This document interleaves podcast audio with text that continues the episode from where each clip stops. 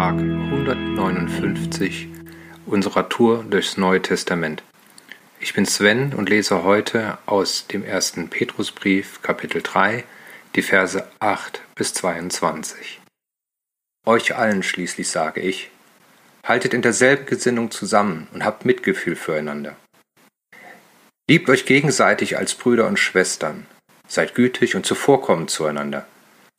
Vergeltet Böses nicht mit Bösem und gebt Beleidigung nicht wieder zurück. Im Gegenteil, segnet eure Beleidiger, denn Gott hat euch dazu berufen, seinen Segen zu empfangen. Ihr wisst ja, wer nach dem wahren Leben verlangt und glückliche Tage sehen will, der nehme seine Zunge gut in Acht, dass er nichts Schlechtes und Hinterältiges sagt. Er kehre sich vom Bösen ab und tue das Gute.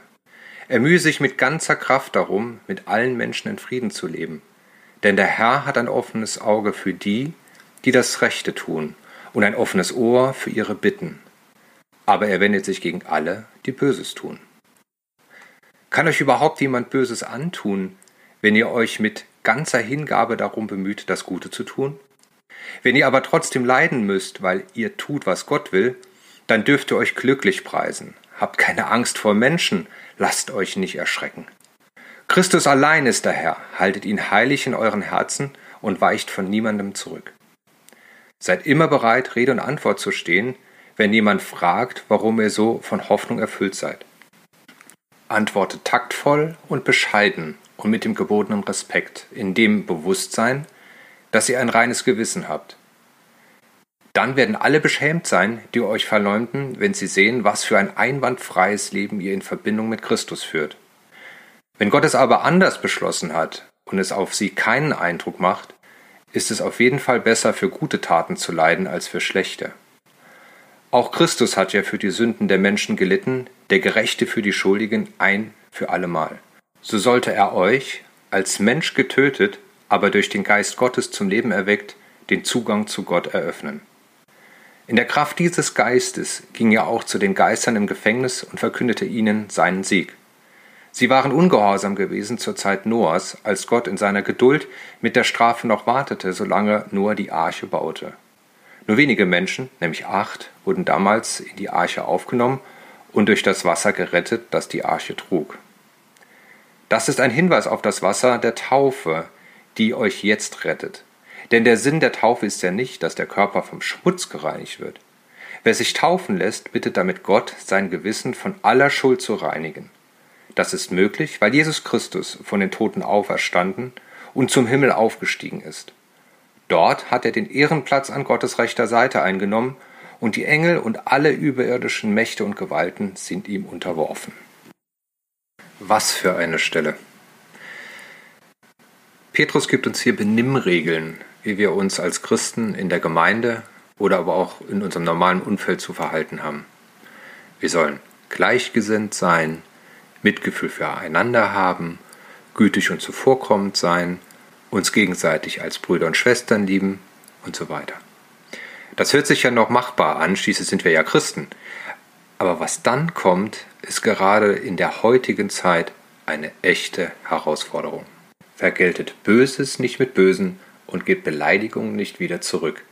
Im Gegenteil, segnet eure Beleidiger, denn Gott hat euch dazu berufen, seinen Segen zu empfangen.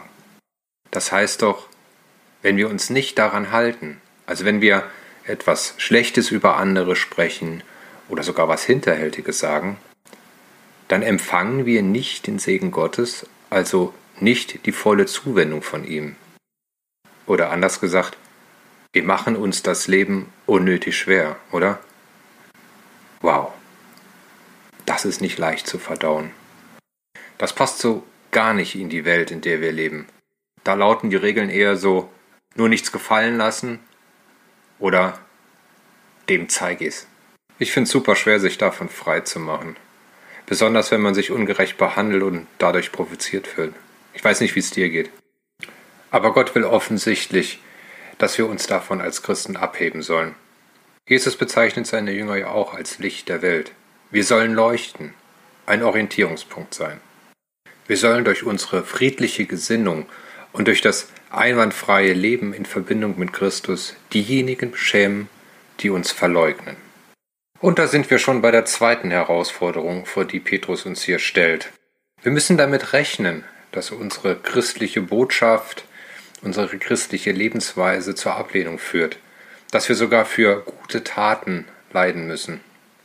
Das soll aber nicht dazu führen, dass wir unser Licht unter den Scheffel stellen, um ein anderes Bild der Bibel zu verwenden, sondern dass wir mutig sind, dass wir zu dem Wort Gottes stehen, dass wir zu Christus stehen und ihn bezeugen, dass wir bereit sind, ja, diese Botschaft nach außen zu tragen und eben es nicht zu verstecken, wer unser Herr ist.